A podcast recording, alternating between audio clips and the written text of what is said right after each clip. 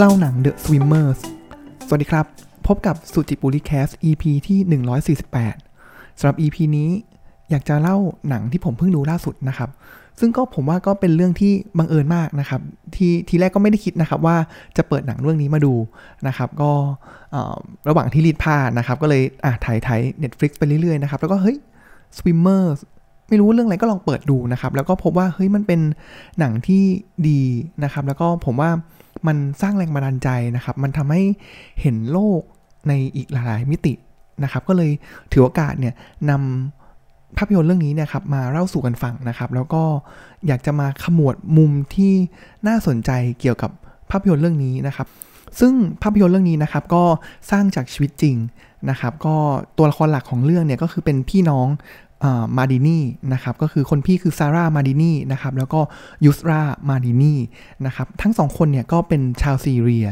นะครับแต่ว่าทำไมเอ๊ะชาวซีเรียแล้วเกี่ยวอะไรกับ swimmer นะครับถ้าย้อนกลับไปเลยนะครับผมว่าในช่วง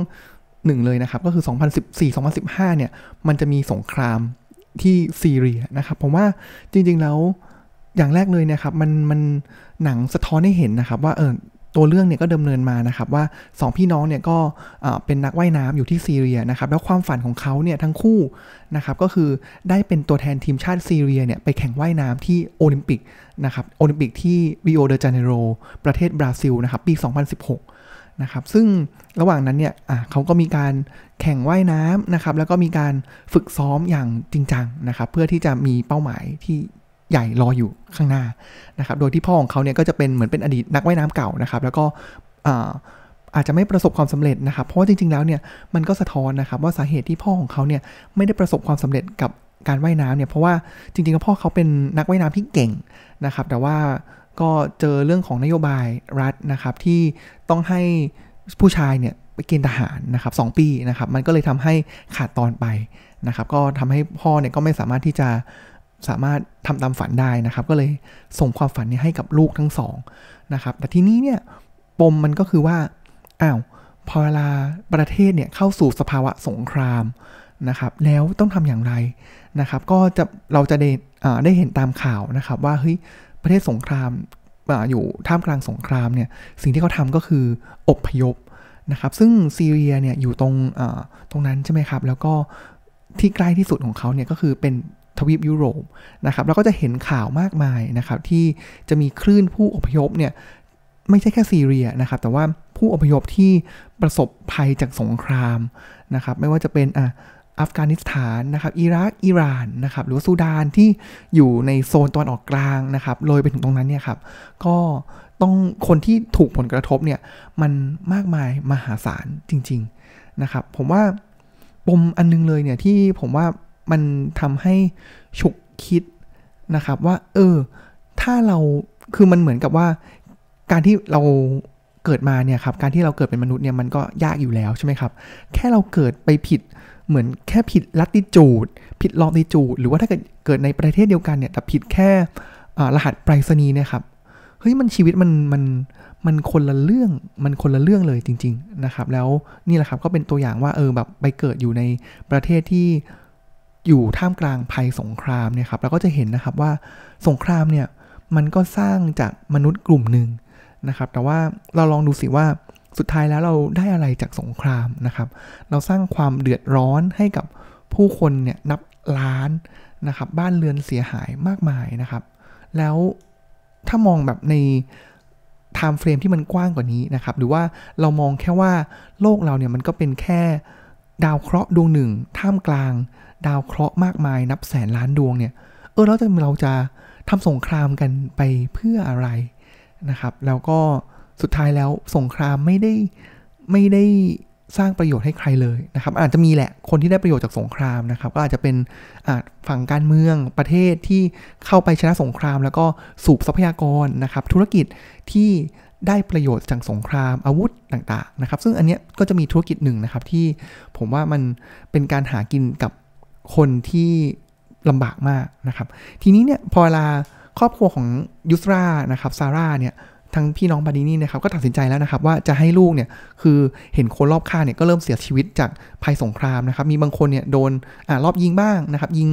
นะครับหรือว่าโดนระเบิดนะครับบ้างนะครับ ก็เสียชีวิตไป เพราะฉะนั้นเขาก็บอกว่าเฮ้ยพี่น้องเนี่ยถ้าเกิดอยากจะมีความฝันแล้วก็อยากมีชีวิตรอดเนี่ยครับต้องไปบุกเบิกนะครับไปก็ต้องพยายามอพยพลี้ภัยเนี่ย อยู่ที่เยอรมันให้ได้นะครับ แล้วก็หนังนี้ก็แสดงเหมือนกับว่า เป็นผมว่ามันสะท้อนสะท้อนนะครับว่าจริง ๆ แล้วผมว่าใกล้ตัวเราก็คืออผู้ลี้ภัยชาวโรฮิงญานะครับ ที่เราก็มีวิกฤตการณ์นี้อยู่เหมือนกันนะครับ หรือว่าคนที่อพยพตามแนวชายแดนนะครับอะอันนี้ก็จะเป็นประเด็นศิลธรรม ทางศีลธรรมอีกอันหนึ่งที่ที่น่าสนใจนะครับ ที่เราควรมาถกกันด้วยเหมือนกันนะครับ ทีนี้เนี่ย พ่อแม่เนี่ยครับคุณพ่อคุณพ่อเนี่ยเมื่อตัดสินใจแล้วเนี่ยครับเขาก็อันนึงเลยเนี่ยคือต้องบอกว่าแต่ละคนที่จะอพยพเนี่ยเขาไม่ได้มีฐานะอะไรมากมายนะครับแต่ว่าการที่จะอพยพลี้ภัยเนี่ยมันต้องใช้เงินมหาศาลนะครับบางคนเนี่ยต้องอ่าถ้าเกิดหนังในเรื่องเนี่ยครับก็คือคนพ่อเนี่ยเตรียมเงินให้ลูกเนี่ยหนึ่งหมื่นยูโรนะครับซึ่งลูกก็ถามนะครับตัวยูสราเองก็ถามว่าพ่อเงินมาจากไหน ถ้าเกิดออย่างพ่อใน ภาพยนตร์เรื่องนี้เนี่ยครับก็เขาก็ไม่ได้มีเงินนะครับเขาก็ไปยืมมาเห็นไหมครับว่า การที่จะส่งไปเนี่ยคือมันต้องมีการกู้หนี้ยืมสินบางคนนี่คือแบบทุกคือเหมือนเป็นทุกหม้อข้าวตัวเองแล้วก็ต้องไปตายเอาดาบหน้าให้ได้นะครับทีนี้เนี่ยคืออะยูสรากับทางอ่าซาร่าพี่น้องเนี่ยครับก็ได้เงินมาแล้วนะครับ ก็ออกเดินทางนะครับ ผมว่าก็จะเจอเพื่อนร่วมทางนะครับ แล้วก็แต่สิ่งหนึ่งเลยเนี่ยเราจะเห็นว่าอีกหนึ่งธุรกิจที่ผมว่า เห็นแล้วมันก็มันก็ใช่นะครับ แล้วผมว่ามันก็สะท้อนกับเคสของโรฮิงญานะครับ มันก็จะมีกลุ่มคนนะครับที่เหมือนเป็นธุรกิจที่เขาใช้คำว่า smuggler นะครับ ก็คือลักลอบขนพาผู้ลี้ภัยเนี่ยข้ามแดนนะครับ ซึ่งอันแรกเลยเนี่ยฉากแรกของหนังนะครับ ผมว่ามันก็สะเทือนใจ อันนี้อาจจะเป็นspoiler spoil นิดนึงนะครับ ถ้าเกิดสมมติว่าใครที่ยังไม่เคย ดูหรือภาพยนตร์เรื่องนี้นะครับ ก็ผมว่าก็อาจจะข้ามไปนะครับ แต่ถ้าเกิดไม่มีแผนจะดูนะครับ ก็ฟังได้นะครับ ก็ผมว่ามันสะท้อนนะครับว่าจากจุดที่ซีเรียตรงนั้นเนี่ยครับ จุดแรกเลยเนี่ยต้องข้ามทะเลไปที่เกาะเลสโบสนะครับที่กรีกกรีซก่อนนะครับ ซึ่งเกาะการที่จะข้ามทะเลไปได้เนี่ย มันก็จะมีเหมือนเป็นเอเย่นต์ smuggler นะครับ ก็คือคนที่ทำธุรกิจ ค้ามนุษย์นั่แหละครับผมว่าก็เป็นการค้ามนุษย์อย่างหนึ่งแหละนะครับ แล้วก็หากินกับแบบนี้นะครับ ผมก็ในหนังเนี่ยก็จะปูเรื่องมาว่าเนี่ยเขาก็เอากลุ่มคนเนี่ยก็รวมตัวกันใช่ไหมครับ แล้วก็ไปที่ตรงชายหาดนะครับ แล้วก็ตัวสมัคเกอร์เองเนี่ยครับเขาก็เอาเรือมานะครับ เรือยางมาที่มันปะพาเหมือนผุผุพังๆนะครับ แล้วก็แต่ละคนก็ให้ให้ใส่เสื้อชูชีพไปนะครับ แล้วเรือมันก็ โอ้โหปะผุมาเครื่องยนต์ก็เหมือนจะไม่ทำงานนะครับ แล้วเรือเนี่ยมีลำเดียวแต่ว่าอัดคนเข้าไปแบบเฮ้ยมันมัน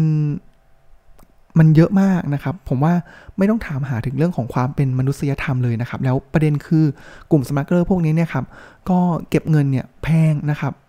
คือมันเหมือนกับค้า มันเอาความหวังของผู้คนเนี่ยที่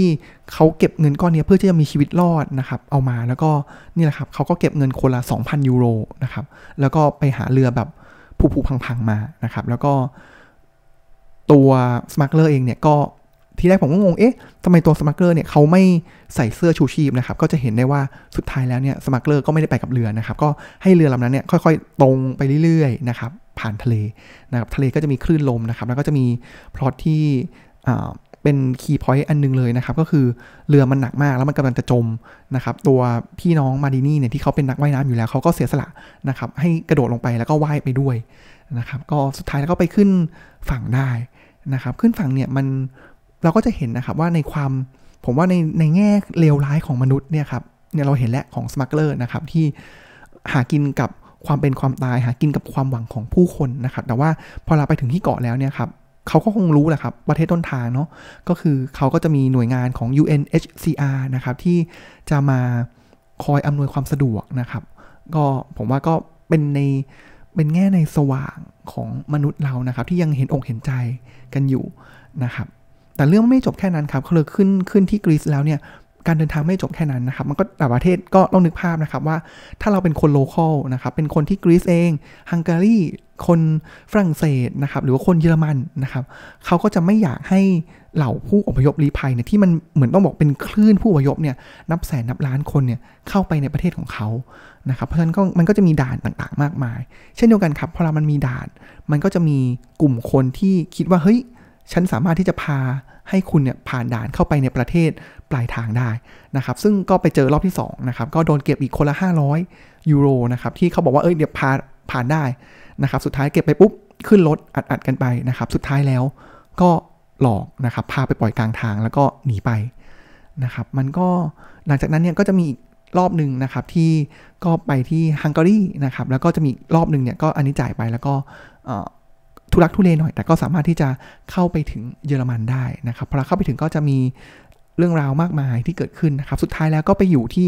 ค่ายรีภัยที่เยอรมันนะครับ ซึ่งอันนึงเลยเนี่ยผมว่าไม่รู้ผมคิดไปเองหรือเปล่านะครับ ผมว่าถ้าดูจากของเรื่องราวของจริงแล้วเนี่ยก็จะเห็นว่าประเทศเยอรมันเนี่ยก็เป็นประเทศหนึ่งนะครับ ที่ก็แบ่งรับแบ่งสู้นะประเทศอื่นเนี่ยจะต่อต้านนะครับ แต่เยอรมันเนี่ยก็จะค่อนข้างเปิดรับนะครับ แต่ว่าก็จะมีก็ผมว่ามันก็จะมีแรงต้านด้วยเหมือนกันนะครับ ซึ่งนำมาสู่ประเด็นที่ผมว่าเราก็เคยถกเถียงกันเรื่องนี้ เหมือนกันนะครับว่าเฮ้ยเรามีมุมมองอย่างไรกับผู้อพยพชาวโรฮิงญานะครับอะขาหนึ่งเลยเนี่ยอะถ้าเกิดสมมุติว่าเป็นแบบคนที่เห็นว่าเฮ้ยเขาลำบากมาเราอาจจะต้องยื่นมือเข้าไปช่วยเหลือไม่ทางใดก็ทางหนึ่งนะครับก็จะมีมุมของคนกลุ่มนี้นะครับอีกกลุ่มหนึ่งเนี่ยผมว่ามันก็แฟร์นะมันก็แฟร์บอกว่าเฮ้ยประเทศเราก็มีทรัพยากรอยู่เท่านี้นะครับภาครัฐเราก็มีงบประมาณอยู่เท่านี้แต่ถ้าเกิดเราต้องไปโอบรับคนอีกกลุ่มหนึ่งมาด้วยนะครับหรือเขาจะเข้ามาเนี่ย โอ้โห หรือเขาจะใช้ลอจิกง่ายๆนะครับว่าถ้าเกิดเอาคนผู้อพยพโรฮิงญาเนี่ยมาเลี้ยงเองล่ะ มาอยู่ข้างบ้านคุณล่ะ คุณจะคิดอย่างไรนะครับ ผมว่าก็ก็เป็นประเด็นที่ต้องมันคือผมว่าจริง ๆ แล้วเนี่ยสำหรับผมเองนะครับ ผมว่าการที่เราโอบรับความแตกต่างนะครับ ช่วยเหลือของผู้คนในยามที่เขาตกยากเนี่ยครับ ในมองเขาใน มองข้ามขอบเขตของความเป็นเชื้อชาติ แบ่งเขาแบ่งเรา แบ่งสีผิวนะครับ ผมว่าอืมอันนี้มันจะทำให้เรามีชีวิตอย่างมีความสุขแล้วก็โลกเป็นไปได้อย่างงดงามนะครับ แต่ว่าการที่ทำเช่นนั้นได้เนี่ยมันคงไม่ใช่ลอจิกสุดไปถึงขั้นที่ว่าเฮ้ยเอาถ้าคิดอย่างนี้เนี่ยเอามาอยู่บ้านตัวเองสินะครับ แต่ว่าผมว่ามันก็อาจจะต้องเป็นในรูปแบบที่มีค่ายหรือมีอะไรสักอย่างนะครับที่สามารถที่จะ โอบรับเขาไว้ได้นะครับ เท่าที่เราสามารถทำได้นะครับ ผมว่าอันนี้ก็เป็นมุมของผมเนาะแต่ว่าใช่ถ้าเกิดจะให้เขามาแบบมาอยู่ในบ้านผม ผมว่าเออก็คงเป็นไปไม่ได้เหมือนกันนะครับ แต่ว่ามันต้องเป็นนกลไกของส่วนสังคมโดยรวมที่เป็นฉันทามติของสังคมโดยรวมว่าประเทศเราเนี่ยจะมีความคิดอย่างนี้อย่างไรนะครับ ซึ่งผมว่าเยอรมันเนี่ยก็จะมีระดับของความเปิดรับระดับหนึ่งเลยนะครับ ซึ่งในเรื่องเนี่ยก็ดำเนินต่อไปนะครับ สุดท้ายแล้วเนี่ย ตัวซาร่าเองเนี่ยครับกับยูสราเนาะที่ไปอยู่ที่ค่ายของที่เยอรมันแล้ว แล้วก็อยู่ระหว่างการรอทำเอกสารที่สามารถที่จะไปทำงานได้นะครับ ทางซาร่ากับยูสราเองเนี่ยครับก็หาช่องทางนะครับไปไว่ายน้ำนะครับให้กับครับนะครับ แล้วก็สุดท้ายแล้วเนี่ยเขามีความฝันที่จะเป็นตัวแทนของประเทศซีเรีย ตอนนั้นเนี่ยเขาเป็นผู้ลี้ภัยอยู่ที่เยอรมันนะครับแต่สุดท้ายก็ดูแล้วว่ามันเป็นไปไม่ได้ นะครับ แต่ว่าในความโชคร้ายนะครับ มันก็ยังมีโชคดีอยู่นะครับ ที่คณะกรรมการโอลิมปิกตอนนั้นเนี่ยครับเขาก็ตั้งทีมไหนขึ้นมานะครับ เหมือนเป็นประเทศประเทศหนึ่งแหละ ซึ่งก็เขาเรียกว่าเป็นกลุ่ม refugee นะครับเป็นโอลิมปิกทีม for refugee นะครับเหมือนเป็นประเทศหนึ่งเลยนะครับ แล้วก็หลังจากนั้นเนี่ยก็ทางยูสรานะครับเขาก็พยายามจนสามารถที่จะเป็นตัวแทนได้นะครับ ซึ่งผมว่า มันมันในเนื้อเรื่องเนี่ยมันก็แสดงถึง Impact นะครับ มีการเหมือนทะเลาะกันระหว่างพี่น้องซาร่าแล้วก็ยูสราเองด้วยนะครับ ซึ่งผมว่าเออมันก็เป็นประเด็นที่ดีนะครับ จนสุดท้ายแล้วเนี่ยครับเรา fast forward ไปถึงตอนจบของเรื่องเลยนะครับ ก็ทางตัวยูสราผู้น้องนะครับ ก็เป็นตัวแทนของทีม Olympic of Refugee นะครับในการที่จะแข่งว่ายน้ำนะครับ ส่วนตัวซาร่าเองเนี่ยครับเขาก็รู้แล้วว่าเออเขาก็ ไม่ได้มี passion หรือว่ามีประเด็นต่างๆ ที่เขาก็ไม่ได้ว่ายน้ำต่อนะครับ แต่ว่าเขาก็มีเป้าหมายที่จะเห็นแล้วว่าเฮ้ยที่เกาะเลสโบสทีแรกนะครับที่ที่กรีซนะครับแล้วตอนที่มีคนจากซีเรียผู้อพยพเนี่ยข้ามทะเลมานะครับ มันต้องการความช่วยเหลือนะครับเขาก็ตัดสินใจที่จะไปช่วยตรงนั้นนะครับในเรื่อง ตรงช็อตหนึ่งเลยนะครับ ที่ผมประทับใจในเนื้อเรื่องนี้นะครับ คือตอนที่ตัวยูสราเองเนี่ยครับก็อะเข้าแคมป์นะครับ แล้วก็พร้อมเตรียมตัวที่จะไปแข่งที่โอลิมปิกริโอเดจาเนโรแล้วนะครับ แต่ว่าที่เขาตอนเข้าไปเนี่ยเขาก็จะถูกเหมือนคนนักว่ายน้ำคนอื่นนินทานะครับ ว่าไม่คู่ควรที่จะมาอยู่ที่นี่เลยนะครับ นี่อะไรเนี่ยคือทีมเดฟโฟจีคืออะไรอะไรอย่างนี้นะครับ ซึ่งสิ่งที่ พี่สาวเขามาให้กำลังใจนะครับ ผมว่ามันเป็นบทที่ดีนะครับเขาบอกใช่เธอประมาณอย่างนี้นะครับว่าเธอไม่คู่ควรเลย จริง ๆ แล้วเนี่ยเธอควรจะตายอยู่ที่ซีเรียแล้ว หรือไม่เธอก็ควรจะจมน้ำตายอยู่ระหว่างตอนที่ว่ายน้ำข้ามมาจากกรีซข้ามช่องแคบตรงนั้นมาแล้วนะครับ เธอควรจะตายตอนที่อยู่ที่ฮังการีแล้วนะครับ หรือเธอควรจะถูกจับที่เซอร์เบียโดยตำรวจเซอร์เบียแล้วนะครับ เห็นไหมว่า เขาก็เห็นว่าเออจริง ๆ แล้วเนี่ยการที่เขามาอยู่ตรงนี้ได้เนี่ยเขาแบกความหวังของพ่อของเขานะครับ เป็นทำในตัวแทนของพี่สาวที่ไม่ได้ว่ายน้ำแล้วนะครับ แล้วก็ทำให้เห็นนะครับว่าเนี่ยมาจากประเทศที่ มีภัยสงครามนะครับแล้วรีภัยมาเนี่ยครับเขาก็สามารถที่จะทำได้นะครับ ซึ่งสุดท้ายแล้วเนี่ยตัวยูสราเองก็ไม่ได้แบบชนะเลิศอะไรนะครับ ถึงแม้ว่าจะผ่านคุริฟายรอบหนึ่งไปนะครับ แต่ว่าก็อย่างน้อยเนี่ยผมว่าเรื่องราวของทั้งซาร่าแล้วก็ยูสราเนี่ยมันสำหรับตัวผมเองหรือผมว่าหลาย ๆ คนนะครับ มันคือเรื่องราวที่อะอย่างหนึ่งเลยก็คือฉุกคิดนะครับว่าเรามองต่อภัยของ สงครามที่ก่อให้เกิดผู้ลี้ภัย ก่อให้เกิดความเดือดร้อนกับคนอย่างไรนะครับแล้วเรามองว่าเฮ้ยแล้วถ้าเกิดมันมีเหตุการณ์อย่างนี้แล้วเนี่ยเราสามารถที่จะช่วยอย่างไรได้บ้างนะครับในความเป็นมนุษยธรรมของเรา ซึ่งสิ่งที่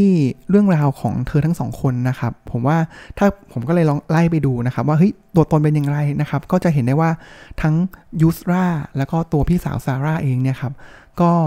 ติดอันดับหนึ่งในร้อยนะครับของผู้ทรงอิทธิพลที่สุดจากนิตยสาร Times นะครับซึ่งก็ผมว่ามันก็ทำให้เห็นนะครับมันเหมือนกับหลายคนที่เรียกร้องนะครับหรือว่าเป็นแรงบันดาลใจนะครับให้กับผู้คนให้กับโลกใบนี้นะครับถึงแม้ว่ามันยังมีมุมมืดของโลกอีกมากมายนะครับแต่ว่าจริงๆแล้วเนี่ยในมุมมืดมันก็ยังมีมุมที่งดงามและสวยงามอยู่นะครับแล้วมันก็ย้อนกลับไปว่าเออจริง ๆแล้วเนี่ยคนเรามันเลือกเกิดไม่ได้นะครับแต่ว่า สำหรับผมแล้วนะครับ ถ้าเกิดเราเกิดมาแล้วเรารู้สึกว่าเฮ้ยเรามีโอกาสมากกว่าคนอื่น แบ่งปันครับสำหรับผมผมว่านี่อาจจะเป็นอีก mission หนึ่งของชีวิตแหละที่ ถ้าเกิดโอเคแล้วเนี่ยเราก็ต้องแบ่งปันในสิ่งที่เรามีมากกว่าให้กับคนที่มีโอกาสน้อยกว่าเรานะครับก็เป็นสิ่งที่เล็กๆน้อยๆนะครับที่ผมได้จากหนังภาพยนตร์เรื่องนี้นะครับ The Swimmer นะครับก็ดูได้ทาง Netflix นะครับสำหรับวันนี้ก็ขอบคุณที่ติดตามรับฟังนะครับ แล้วก็ติดตามสุจิปุลิ Cast ใหม่ได้ในตอนหน้านะครับสำหรับวันนี้ขอกล่าวคำว่า สวัสดีครับ